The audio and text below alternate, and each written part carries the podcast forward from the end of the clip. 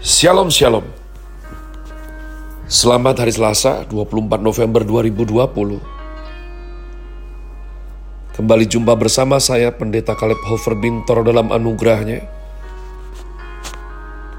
Penuh sukacita sampaikan pesan Tuhan melalui program Grace Words yakni suatu program renungan harian. Yang disusun dengan disiplin kami doakan dengan setia.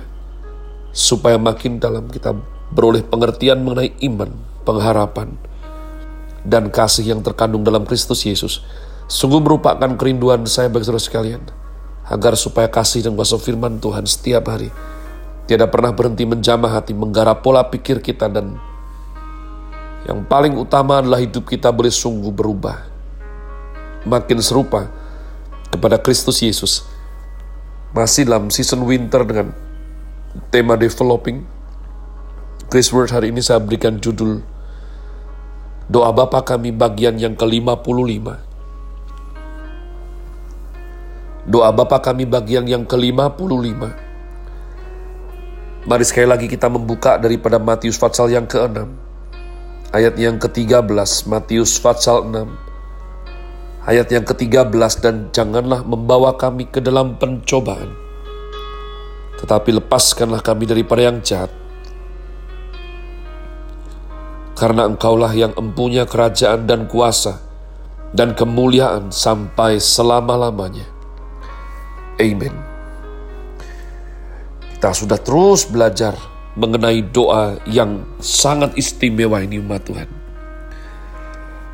Kitab suci kita berkata, kuduskanlah namamu. Tuhan yang suci harus dikuduskan. Ia tidak perlu dikuduskan oleh manusia, karena ia kudus pada dirinya sendiri. Tetapi orang Kristen yang mencintai Tuhan dan menjadi anak Tuhan selalu mengharapkan nama Tuhan dikuduskan di dalam diri setiap manusia.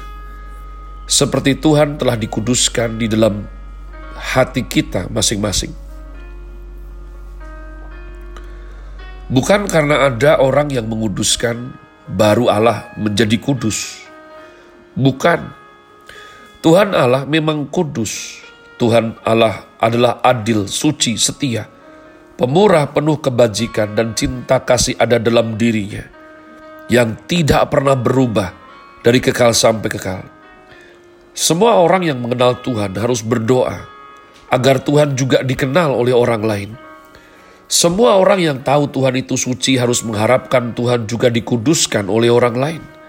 Ada agama yang berdoa kepada Allah yang mereka anggap supranatural, tidak terbatas, lebih dari alam, dan di atas dirinya sendiri.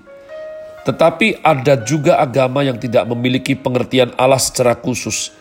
Agama seperti ini tidak percaya ada Allah di luar tapi percaya bahwa ada sifat di dalam diri yang merupakan sifat Allah.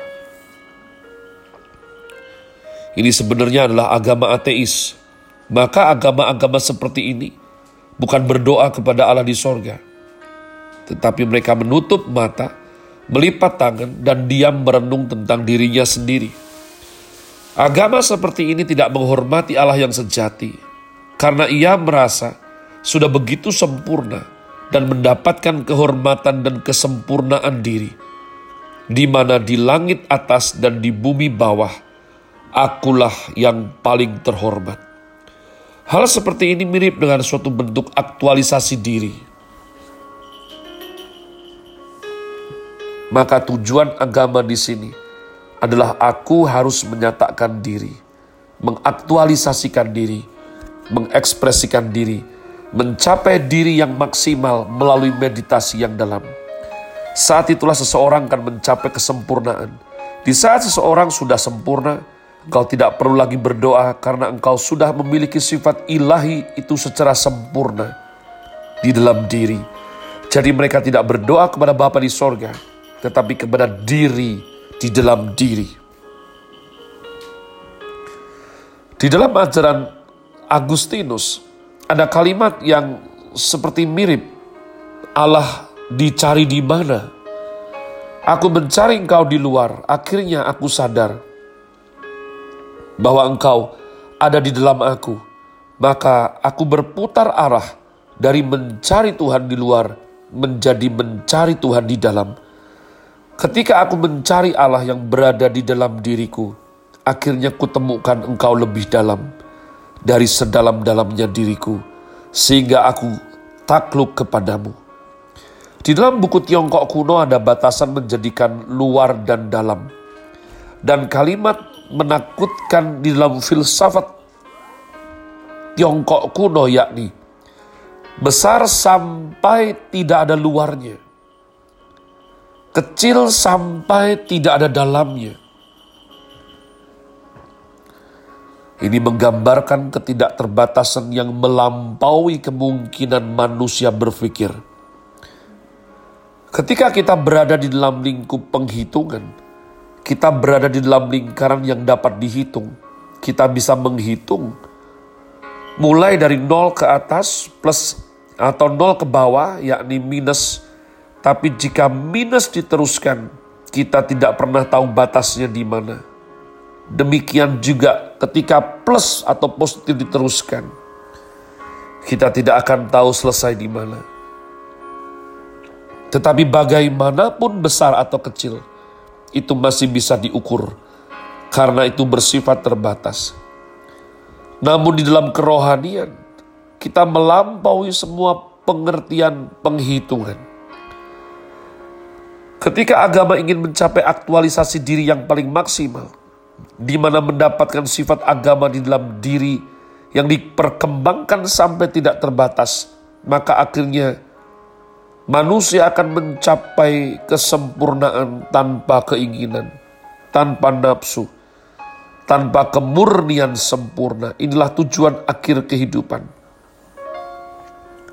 Hal seperti ini tidak ada dalam doa Bapa kami. Dalam doa Bapa kami, saya adalah saya, kita adalah kita, Allah adalah Allah. Kita yang dicipta, saya yang dicipta, Allah yang menciptakan saya. Tidak ada Allah, tidak ada saya. Kalau Allah ada, baru bisa mungkin saya ada. Maka saya sedang berdoa kepada Allah yang menciptakan saya. Saya di sini berdoa kepada Tuhan Allah di sana di sana mana saya di bumi berdoa kepada Allah di sorga. Maka selalu ada perbedaan kualitatif. Kualitatif difference yang membedakan antara dia yang tidak terbatas dan saya yang sangat terbatas. Di mana saya membutuhkan dia dan saya yang harus datang kepada dia. Ketika kita berdoa kepada Tuhan, kita berdoa kepada yang maha suci, kepada Tuhan, kepada pribadi yang sama sekali berbeda dari manusia, yang jauh lebih tinggi dari yang paling tinggi, yang tidak terpengaruh oleh kita, apalagi ada gara-gara kita.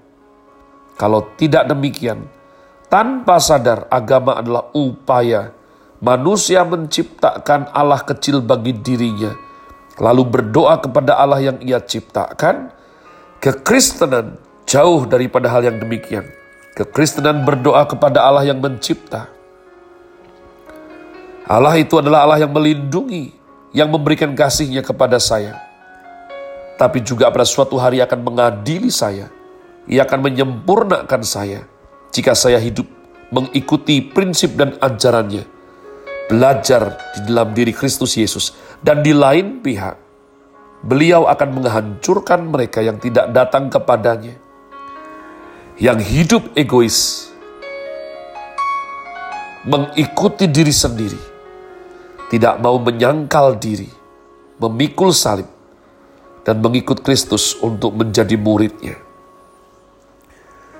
Maka di dalam hubungan kita dengan pribadi yang terbesar, doa merintangi dan memutuskan, maafkan saya umat Tuhan, dosa. Dosa itu merintangi dan memutuskan hubungan kita. Sehingga doa kita tidak didengar dan anugerahnya tidak menjawab kita.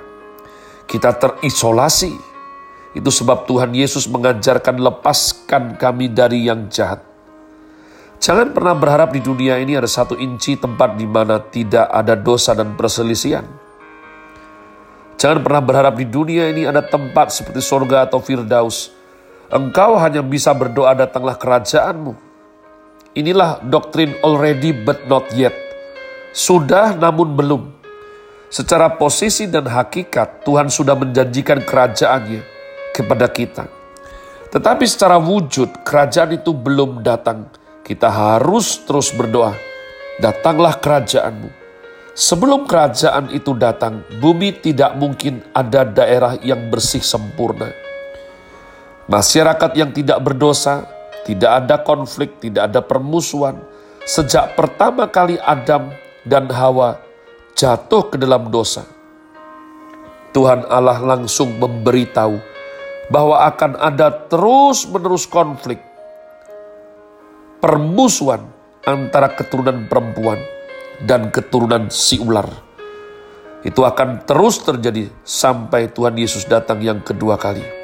Ini bukan prediksi, ini firman Tuhan, nubuatan yang tidak mungkin meleset, sebab diutarakan oleh Tuhan Allah sendiri, yang memberi tahu kepada kita bagaimana orang Kristen hidup di dunia ini. Jadi saya rindu sekali supaya engkau dan aku dibesarkan hatinya. Di tengah posisi keadaan situasi seperti apa pun, kita berdoa sebagai anak, Tuhan sebagai Bapa, maka kita beranikan diri berkata lepaskanlah aku daripada yang jahat, supaya aku aman dalam perlindungan Tuhan saja. Have a nice day. Tuhan Yesus memberkati saudara sekalian. Sola. Grazie.